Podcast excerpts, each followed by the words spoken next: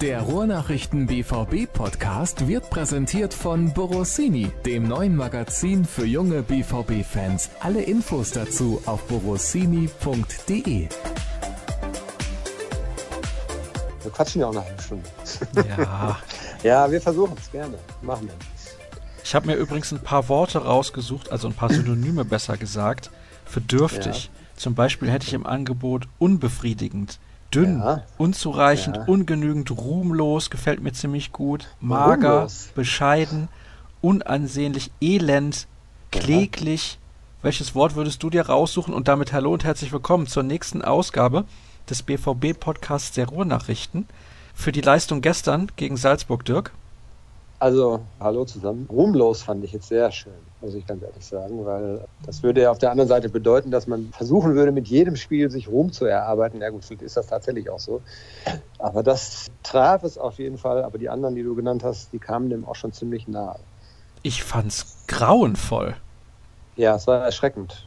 Anders kann man das nicht sagen. Und völlig, was heißt unerwartet? Also befürchten musste man es ja vielleicht so ein bisschen, weil eigentlich die Wahrscheinlichkeit, dass man zweimal nacheinander dann so ordentlich spielt wie in Leipzig, Leipzig auch nicht ganz so groß war. Auf der anderen Seite war ja die Hoffnung bei allen sehr, sehr groß, dass es jetzt dann in Leipzig vielleicht Klick gemacht hatte. Und gleiche Trikots, fast der gleiche Gegner, gleiche Spielweise. Es sprach also gar nicht so viel dagegen, dass man vielleicht eine ähnliche Leistung auch abrufen würde können. Aber ja, da sind wir alle enttäuscht worden, muss man, glaube ich, ganz klar so sagen. Und es gab auch niemanden, der das hinterher schön geredet hat. Also auch die Spieler waren enttäuscht die Frage nach dem Warum, die bleibt natürlich und da gab es auch keine befriedigenden Antworten drauf.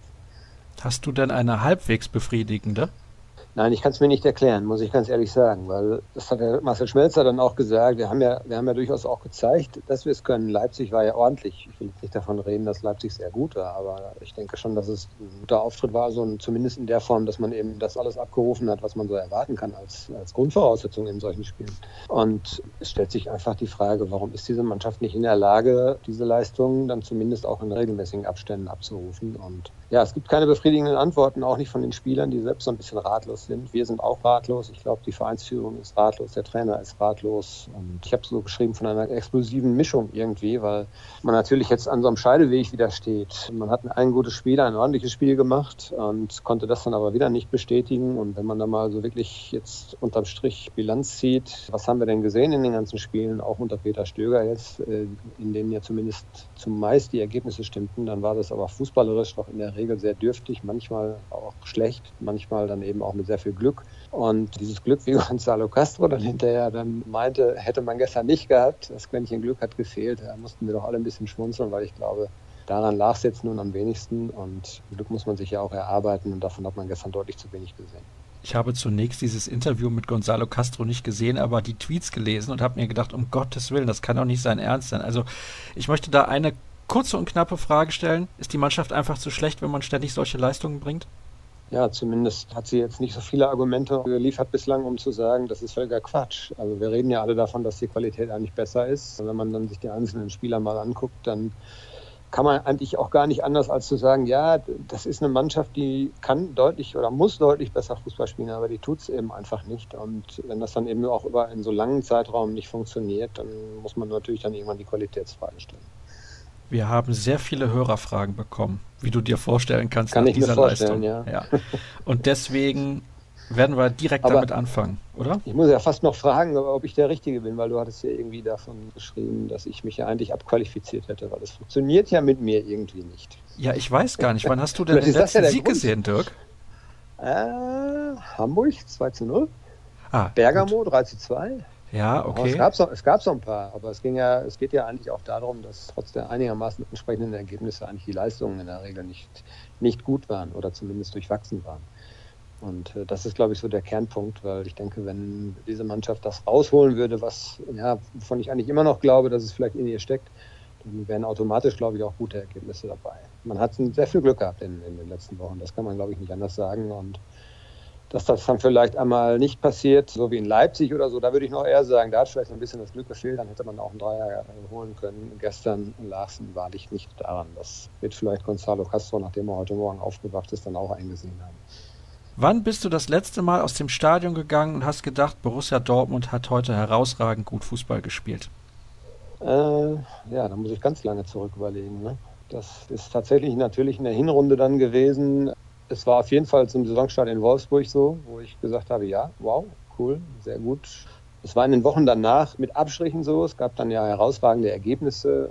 Äh, und ich erinnere an das 6 zu 1 gegen Gladbach. Da war aber auch längst nicht mehr alles Gold, was glänzte. Das haben wir auch schon hinreichend thematisiert.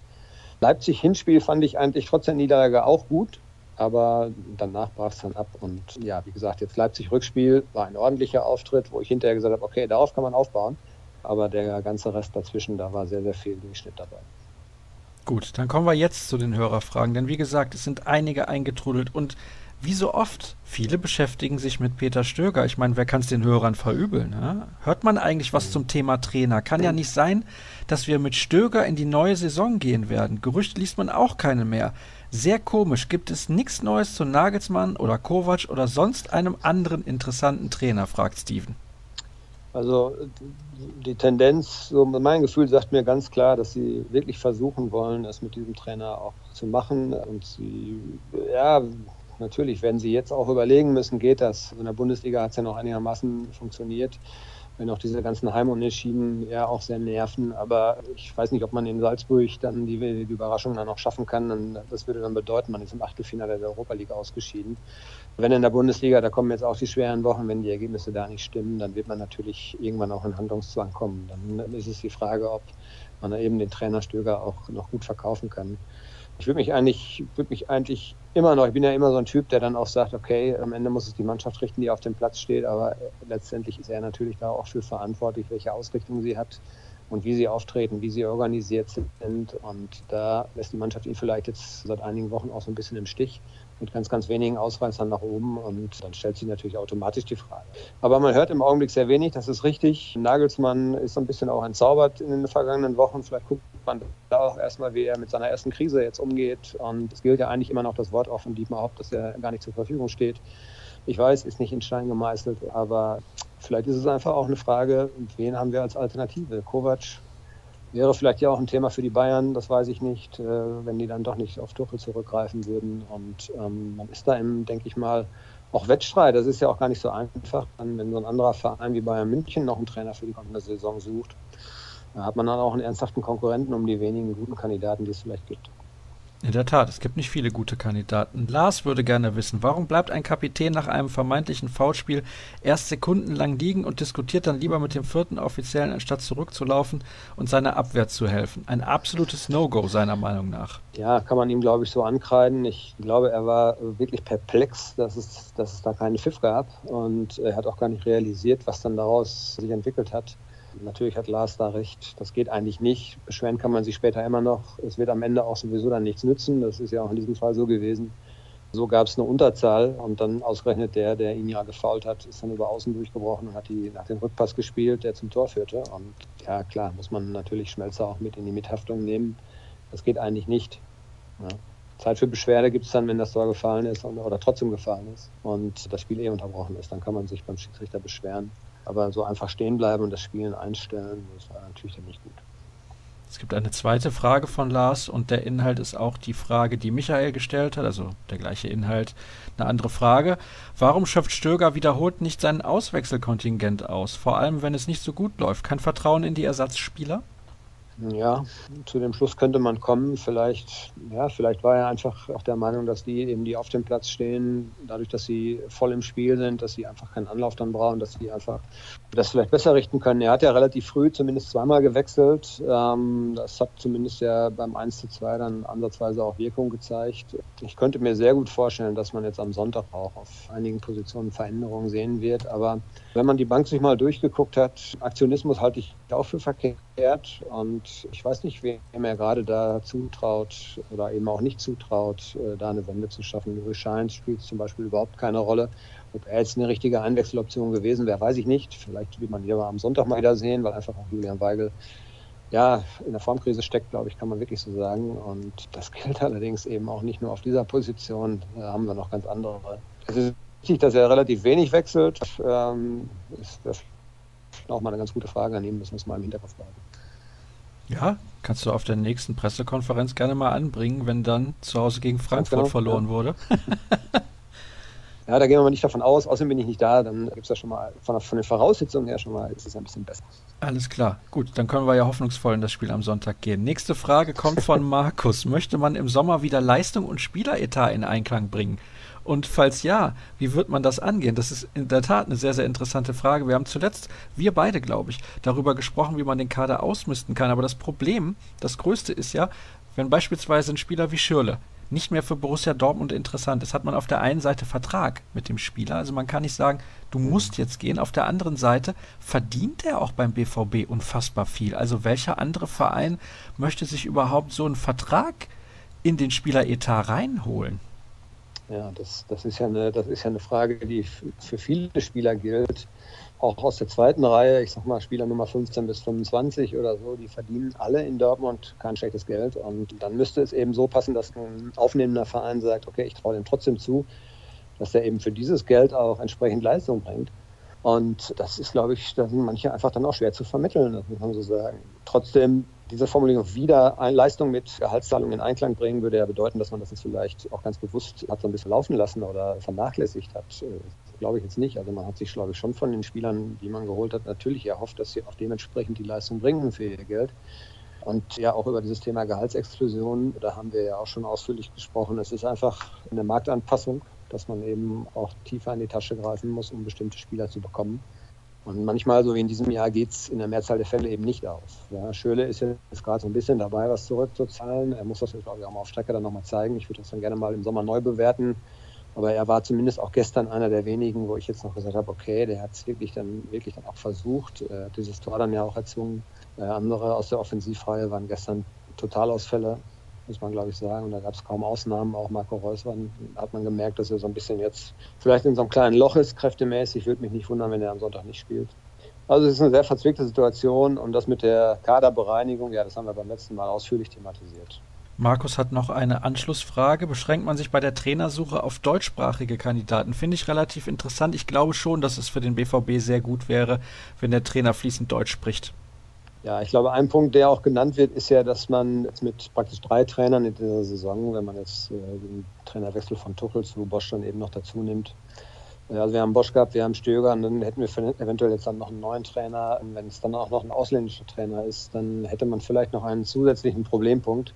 Ein großes Stichwort ist das fehlende Automatismen, einfach neue Philosophien durch äh, wechselnde Trainer und immer wieder neu darauf einstellen wenn man dann noch die Sprachbarriere dazu nehmen würde, würde es das Ganze vielleicht noch wieder ein bisschen schwieriger machen. Also ich glaube schon, dass man sich auf dem deutschsprachigen Markt bedienen möchte gerne. Und nochmal, ich glaube, erste Wahl im Moment ist immer noch Peter Stöger.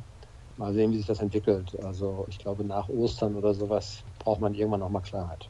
Ja, also viel Zeit bleibt da nicht mehr. Ostern haben wir, glaube ich, in drei Wochen, ne? Ja, Ostern ist Ende März, da ist dann noch das Spiel in München was ja, glaube ich, auch kein Selbstläufer wird. Und ja, mal gucken, was bis dahin passiert. Also jetzt die beiden Heimspiele. Ich glaube, wenn nicht beide gewonnen werden, dann wird man auch diese Personalie Stöger nochmal neu überdenken müssen. Eine weitere Frage, diesmal von Cheetah Boy, bezieht sich auf die Partie gestern. Wieso bricht die Mannschaft nach den guten ersten 20 Minuten so ein und vor allem auch so plötzlich? Und ist der Batshuayi-Effekt schon jetzt verpufft? Er wirkt meiner Meinung nach mittlerweile ähnlich eh abgekapselt vom Spiel wie Aubameyang. Da ist was dran aber das liegt da nicht unbedingt immer an der schlechten Leistung eines Stoßstürmers. Der muss ja nun mal bedient werden. Also Leipzig war, glaube ich, noch wieder ein Ausreißer nach Ausreißer, aber Leipzig war doch ein ganz gutes Spiel von ihm, ein ordentliches Spiel. Gestern war er wie viele andere abgemeldet und auch nicht, nicht im Spiel drin, muss man ganz klar so sagen. Ja, Stöger verweist immer darauf, dass natürlich, wenn man die Offensivreihe sich mal anguckt, die meisten von denen kaum Rhythmus haben. Und das gilt auch für Batshuayi. Er hat in den ersten Spielen trotzdem geknipst und hat auch nicht den Eindruck gemacht, als ob er irgendwie lange integriert werden müsste. Aber vielleicht kommt man jetzt so in diese Phase rein, wo dann eben auch Gegner einen von größere Herausforderungen stellen und wo dann eben die Mannschaft Lösungen braucht, die vielleicht nicht so einstudiert sind mit ihm. Und wenn man überlegt, englische Wochen jetzt auch, da hat man nicht viel Zeit zu trainieren. Wenn man guckt, heute wird nicht viel passiert sein, morgen wird ein bisschen trainiert, am Sonntag ist schon das nächste Spiel. Also da bleibt nicht viel Zeit, um Dinge einzustudieren und vielleicht ist das so ein Punkt, der sich bei ihm jetzt gerade ganz besonders bemerkbar macht. Ja, das kann ich mir auch vorstellen. Allerdings, also was du sagst, die Eingewöhnungsphase, die ist ja normalerweise bei einem Stoßstürmer verschwindend gering. Also entweder der bekommt die Bälle und schießt die rein oder eben nicht. Ja, aber das ist ja dann genau der Punkt, den du auch, glaube ich, andeuten willst. Es liegt dann immer nicht am Ende nur an diesem Spieler, sondern eben auch, was biete ich ihm denn an? Was liefere ich ihm denn für Vorlagen? Und wenn man sieht, gestern auch, wie oft ist dann Dortmund über die Außen mal durchgebrochen, wie oft gab es mal Spiele über die Außenlinie, das war beim 1 zu 2, da war dann Batschwei gar nicht mehr auf dem Feld als Pulisic sich mal durchgespielt hat. Ansonsten haben wir das doch kaum gesehen. Und so ein Stürmer, der muss natürlich dann in, in der Mitte auch entsprechend Bälle bekommen. Und das gab es gestern gar nicht. Eine Frage von Peer gibt es, beziehungsweise gleich mehrere. Die ersten haben wir, glaube ich, schon beantwortet. Woran liegt es? Ist es der Trainer? Ist es eine satte Mannschaft und so weiter und so fort? Da könnten wir jetzt noch stundenlang drüber diskutieren. Er würde aber auch gerne wissen, wie realistisch ist es für uns, dass die Champions League-Qualifikation erreicht wird. Also für alle, die es bisher nicht mitbekommen haben, die Plätze 2, 3 und 4 sorgen dafür, dass man direkt in der Champions League kommende Saison dabei ist. Normalerweise musste der vierte noch in Playoffs, aber das ist nicht mehr so. Und spielen Leverkusen und Leipzig nicht einen besseren Offensivfußball und Schalke zwar langweilig, aber dennoch ergebnistechnisch irgendwie besser? Ja, alles richtig. Was Hoffnung macht, ist dieses Schneckenrennen, ne? von dem wir seit Wochen reden. Da ist also keiner im Augenblick dabei, der sich so richtig absetzen konnte. Dortmund hat es nicht geschafft. Schalke hätte jetzt vielleicht die Chance. Ich glaube, die haben jetzt in den nächsten vier Spielen doch relativ lösbare Aufgaben, wie ich das gestern so gehört habe. Heute in Mainz und Wolfsburg, glaube ich, noch und dann ein Heimspiel noch. Also es ist lösbar für Schalke. Das ist dann vielleicht eine Mannschaft einfach, die auch am, am meisten gerade rausholt aus der Qualität ihres Kaders, muss man wirklich sagen. Dafür, dass sie ja, wie ich finde, keinen so gut besetzten Kader haben wie einige andere Mannschaften da oben, holen sie doch die meisten Punkte fast schon. Und das ist sicherlich ein Konkurrent. Leipzig und Leverkusen muss man sicherlich nennen. Ich glaube, äh, Gladbach, auch Frankfurt kann ich mir so richtig nicht vorstellen. Da wird es natürlich jetzt auch davon abhängen, wie es am Sonntag ausgeht. Aber Selbstläufer wird das nicht mit der Champions League. Und ich bin dennoch eigentlich zuversichtlich, dass sie es schaffen, einfach weil sich keiner herauskristallisiert, der ja, oder es müssten in der drei noch sozusagen besser sein als Dortmund. Das kann ich mir einfach nicht vorstellen. Das muss man sich mal überlegen, Dirk. Entschuldige, wenn ich dir da so halbwegs ja. ins Wort falle, aber auf die Schwäche der anderen zu hoffen, ist schon, boah, das ist hart. Ja, ja. Also normalerweise müsste Dortmund ja jetzt, wenn man jetzt nimmt man nur die Heimspiele gegen Wolfsburg, gegen Freiburg und jetzt gegen Augsburg, dann hätte man sechs Punkte mehr. Das wären früher, ich möchte mal sagen, sichere Siege gewesen hätte man jetzt sechs Punkte mehr und würde sagen, okay, wir sind Zweiter und äh, haben sogar ein kleines Polster. Das haben sie nicht geschafft und das ist das Problem bei der ganzen Sache. Aber eben die anderen sind ja auch nicht durchgängig so konstant. Auch Leverkusen hat ein bisschen geschwächelt. Leipzig hat eine Schwächephase hinter sich gehabt mit diesen drei Niederlagen in sieben Tagen. Also sie haben alle ihre kleinen und größeren Probleme. Vielleicht sind sie bei Dortmund gerade am größten. Das kann man, glaube ich, schon so sagen. Nichtsdestotrotz ja, ist der Glaube einfach immer noch da bei mir, dass irgendwann diese Mannschaft die Wende einfach, den Bock dann einfach umstößt und eine nachhaltige Wende auch schafft.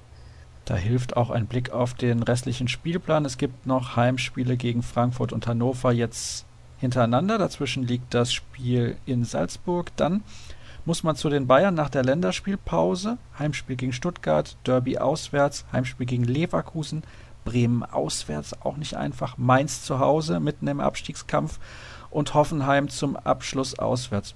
Das ist nicht ohne. Und was haben wir ja noch? Noch eine Frage von Pierre. Da beim letzten Mal alle Trainerfragen subsumiert wurden, ist Watzkes Forderung nach einem Spieler, der dazwischenhaut, nicht auch die Forderung nach einem Trainer, der weniger schön und mehr effektiv spielt, also ein Argument für Stöger? Kann man so deuten, auf jeden Fall. Ich glaube, aber in erster Linie hat man jetzt erkannt, dass es eben, ja, gerade in diesen sehr engen Spielen die dann auf das Messerschneide stehen, dass da auf jeden Fall so ein Typ fehlt, der einfach ja, von seiner Ausstrahlung her einfach Zeichen setzen kann. Ja, ich nenne immer gerne wieder Vidal. Für mich ist es einfach Krieger. Wenn der auf dich zugestürmt kommt, dann hast du erstmal Respekt. Den Respekt haben die bei Julian Weigel mit Verlaub. Natürlich noch nicht, er hat den Körper nicht dementsprechend, hat auch deutlich weniger Tattoos, aber da, da wird es jetzt nicht legen. Nein, er ist einfach ein ganz anderer Typ und wenn man dann sieht, gestern auch wieder Weigel und Dahut auf der Doppelsechs. Das ist natürlich jetzt nichts, was einen in Sachen Zweikampf ganz weit nach vorne bringt. Ja, das ist aber nett formuliert. Also die Frage, die ich mir da stelle, ist immer, in der Zeit, wo Julian Weigel am Anfang unter Tuchel so überragend gut gespielt hat, war er so gut, weil die Mitspieler gut waren? Oder ist er jetzt so schlecht, weil die Mitspieler nicht mehr so gut sind? Was ist da deine Meinung zu dieser These?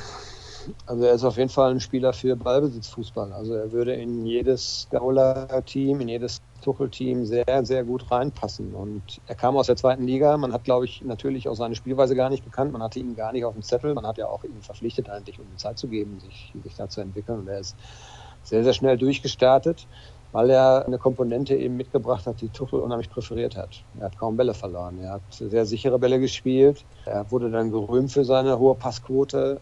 Wenn man das mal genau auseinandergenommen hat, waren natürlich äh, überwiegend Pässe dabei, die quer über 10, maximal 10 Meter gingen. Äh, ja gut, die habe ich früher, als ich noch im Saft stand, auch spielen können. Du oh, wahrscheinlich auch. Oh. nicht so unter Bedrängnis, nein, ich will ja nicht sagen, dass ich auf diesem Niveau, also nein, ja, du weißt schon, wie ich das meine, ne? aber es ist eben so, was man von ihm jetzt gerne sehen würde, wären mal die Vertikalbälle, wären mal öffnende Pässe hinter die Linien oder eben in die Schnittstellen, so wie der Hut zum Beispiel am Samstag in Leipzig den Ball auf, wer war es, Reus, glaube ich, gespielt hat, ne? Genau, das Tor fiel.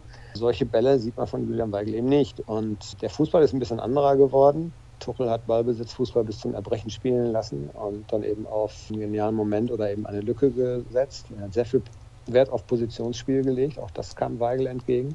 Und das Spiel hat sich ein bisschen verändert, sowohl unter Bosch eben als auch jetzt unter Stöger. Und vielleicht ist es ein Grund, warum er nicht so glänzen kann. Aber ich glaube, Hauptaugenmerk bei ihm sollte darauf liegen, dass man jetzt im Sommer, ich hoffe, dass er nicht eingeladen wird zur Nationalmannschaft, dass er nicht mitfahren muss zur Weltmeisterschaft, weil dann würde er wieder eine Vorbereitung verpassen und ich glaube, ihm würde eine eine richtig ungestörte Vorbereitung in Dortmund in seiner Situation, glaube ich, richtig gut tun. Und ja, ich kann mir auch im Augenblick nicht vorstellen, dass Joachim Löw ihn mitnimmt. Weil auf der Position haben wir, glaube ich, auch ein Überangebot und dafür ist seine Form im Moment eben nicht gut genug. Ja, da hat Deutschland, glaube ich, den einen oder anderen ganz guten Zocker im Kader. Florian hat noch Fragen an uns. Und zwar schreibt er, was mich gestern am meisten schockierte, war nicht die sportliche Leistung, sondern die Aussagen von Castro und Schmelzer nach dem Spiel. Auf allen Ebenen herrscht meiner Meinung nach ein riesiges Defizit zwischen Anspruch und Wirklichkeit. Wie empfindet ihr das? Ja, kann man nicht widersprechen. Wir haben es ja gerade schon thematisiert. Also wir mussten, waren erst so ein bisschen sprachlos bei Castro, dann mussten wir auch schmunzeln, weil das war schon eine sehr verklärte Sicht der Dinge.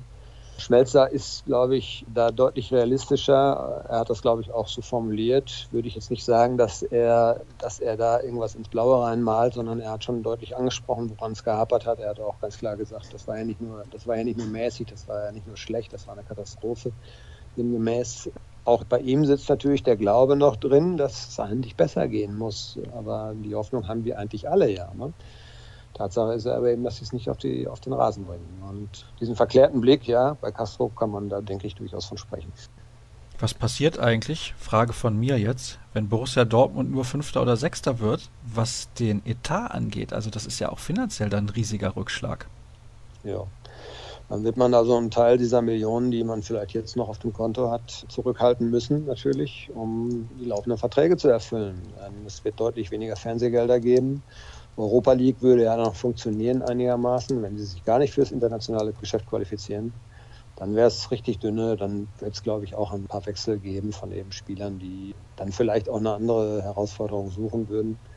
Das ist ja auch so eine Geschichte, die wollen ja auch sportlich auf dem höchsten Niveau spielen. Und ja gut, soweit würde ich jetzt noch nicht den Teufel an die Wand malen. Also ich glaube, schlechter als Platz 6, das wird es nicht werden am Ende. Und ich bin eigentlich auch immer überzeugt davon, dass sie Vierter werden und dann auch in die Champions League kommen.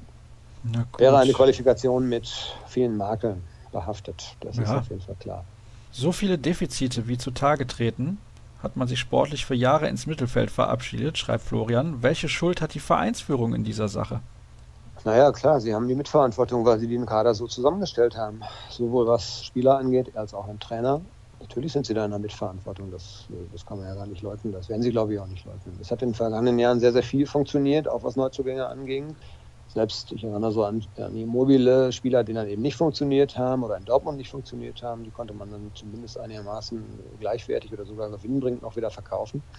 Man hat jetzt eine Substanzschwäche und das muss man, glaube ich, so ganz klar sagen, wenn man sieht, wer alles nicht mehr in Dortmund spielt, auch schon gar nicht so lange her, also jetzt noch zu Zeiten von Thomas Tuchel, dann hatten wir Miki, dann hatten wir Hummels, wir hatten Aubameyang, das war schon eine Achse, dann dazu noch Reus, wenn er fit war, also das war auch schon eine Mannschaft, die glaube ich, ein anderes Qualitätsniveau hatte. Das muss man einfach akzeptieren. Und die Frage ist halt immer, war es möglich, adäquaten Ersatz zu besorgen? Ich glaube, im Fall Hummels hätte man halt auch 50 Millionen hinlegen müssen und eventuell trotzdem keinen Spieler bekommen, weil die dann einfach auch in Barcelona spielen oder in, in Madrid spielen oder eben bei Manchester spielen und dann keinen Grund haben, nach Dortmund zu gehen. Also musste man das nehmen, was dann vielleicht noch möglich war. Und Hummels hat man nicht qualitativ gleichwertig ersetzt. Das habe ich in den letzten Tagen auch nochmal wieder so formuliert. Mikitarian vermisse ich auch. Ja, Dembele, tut mir leid, aber Jamolenko ist kein Dembele-Ersatz. Pulisic war mit dieser Rolle vielleicht ein bisschen überfordert, auch noch sehr jung. Also man hat ein bisschen Aderlass gehabt und dazu sind einige Neuzugänge eben auch nicht so eingeschlagen, wie man das erhofft hatte. Und ja klar, in der Verantwortung stehen dabei alle. Ciro Immobile übrigens, wo du den Namen gerade erwähnt hast, hat in 24 Saisonspielen in der Serie A 23 Tore erzielt, führt ja. die Torschützenliste einer eher defensiv orientierten Liga mit fünf Toren Vorsprung an. Also da stellt sich ja. mir doch die Frage, warum hat er in Dortmund überhaupt nicht funktioniert und trifft da an jedem Wochenende eigentlich? Ja, weil man in Dortmund auch nicht so dementsprechend auf ihn gesetzt hat. Ja, vielleicht wird er jetzt einfach so bedient, wie er das auch braucht.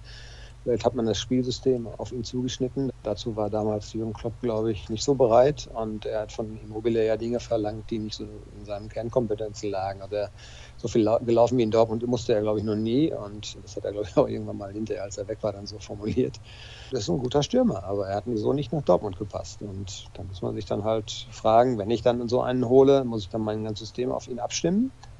Oder verzichte ich vielleicht lieber sonst auf den Transfer? Sie wollten halt damals einen zweiten starken Stürmer haben, aber ja, hat nicht funktioniert. Es passiert einfach auch manchmal. Das ist, glaube ich, manchmal einfach auch gar nicht vorherzusehen. Interessant, dass du das ansprichst mit dem viel und wenig Laufen. Gestern habe ich ein Interview gesehen auf Sky Italia nach der Partie von Lazio gegen Dynamo Kiew und da wurde er übrigens vom Moderator der Sendung gefragt, er nimmt sich immer so Pausen raus, ob das irgendwie abgesprochen ist, was die Mitspieler eigentlich dazu sagen. Und das finde ich ganz ja. interessant. Solche Themen werden übrigens in Mixed Zone Interviews in Deutschland nie angesprochen. Da wird immer gefragt, wie war das Spiel, wie ist es mit dem nächsten Gegner, warum hat es nicht funktioniert, was müsste er demnächst besser machen. Aber mal ganz explizit eine Frage in die Richtung hat er offen zugegeben. Ja, er läuft vielleicht nicht so viel wie andere, aber in dem Moment, wo er laufen muss, da läuft er sehr viel und Pressing macht er eigentlich auch mit. Er ist bei den Kontersituationen sehr, sehr aktiv. Schade eigentlich, dass dieser Spieler in Dortmund so überhaupt gar nicht funktioniert hat. Jetzt gucke ich mal, ob ich noch eine Trainerfrage, eine Trainerfrage sage ich schon, weil wir die ganze Zeit über Peter Stöger sprechen, aber eine Hörerfrage habe. Ah, da geht es um die New York Mets, aber über die möchtest du lieber nicht sprechen, oder? ich habe gestern gehört, dass Noah Syndergaard ja wohl ein sehr, sehr starkes Outing hatte, drei Innings, glaube ich, ohne, ohne einen einzigen Hit. Und also wenn die erste Rotation fit ist, dann glaube ich, haben die ein sehr gutes Pitching und dann, das ist ja, glaube ich, die Basis für alles. Wir haben Springtraining und das dauert, glaube ich, jetzt noch drei Wochen, bis die Saison losgeht. Du weißt es besser als ich, aber ich könnte mir durchaus vorstellen, dass mit dieser Mannschaft wieder zu rechnen ist. Was glaubst du, wie viel Prozent unserer Hörer haben jetzt verstanden, was du gesagt hast? Das weiß ich nicht. Da will ich ja niemandem zu nahe treten. Keine Ahnung. Ich stelle aber nur fest, wenn wir so über Football und so weiter, also es gibt auch viele Leute, die sich eben für BVB und Fußball interessieren und dann aber auch noch den Blick über den Tellerrand haben. Und also Football und Baseball sind, glaube ich, gar nicht so weit weg für viele deutsche Fußballfans, wie manche das glauben. Also zumindest gibt es da ein Interesse. Ja, NBA natürlich auch. Dirk Nowitzki auch, ist zwar ja, schon was natürlich. älter. Ist ungefähr gleich alt wie du, Dirk Nowitzki. Ja, ja, er hat nächstes Jahr, glaube ich, runden Geburtstag. Ich hatte meinen gerade hinter mir. Ja, so kann man es auch formulieren. weißt du, dass ich übrigens froh bin, Dirk, dass ich manchmal nebenbei noch meine E-Mails lese? Warum? Ja, es ist nämlich gerade eine durchaus interessante Meldung reingekommen. Das ist genau die richtige ja. Aussage dafür, denn Marco Reus hat seinen Vertrag verlängert. Da bin ich froh, dass wir das mal im Podcast mit dabei haben, denn normalerweise kommt es so, wir haben aufgezeichnet und dann kommt die Meldung, aber gegen Ende der Sendung hat es gerade noch geklappt. Bis 2023 tatsächlich. Also oh. sozusagen der Rentenvertrag. Das ist ja, das überraschender ist Zeitpunkt Ansage. auch. Das, ja, das ist eine Ansage und ja, das freut mich jetzt. Hätte ich ehrlich gesagt nicht mit gerechnet. Wir haben da tatsächlich gestern nach dem Spiel im Kollegenkreis auch noch so ein bisschen drüber geredet und dass es vielleicht schwierig werden könnte, weil er sich es natürlich jetzt auch ganz genau überlegt. Aber wenn man Marco Reus ein bisschen kennt, auf der anderen Seite weiß man natürlich auch, dass er ein bisschen heimatverbunden ist oder sehr heimatverbunden ist. Und ja, das ist ja mal ein Bekenntnis. Ne? Das, das freut mich jetzt und ist auch, glaube ich, für den Verein jetzt ein sehr, sehr gutes Signal, gerade so jetzt auch in dieser Phase. Ja, wie bewertest du denn den Zeitpunkt dieser Vertragsverlängerung bzw. der Bekanntgabe? Das passt ja schon ein bisschen dazu, dass zuletzt die Spielweise nicht die allerschönste war, haben wir jetzt heute wirklich mhm. lange drüber diskutiert. Könnte so eine Art Schubwirkung haben für die nächsten Wochen.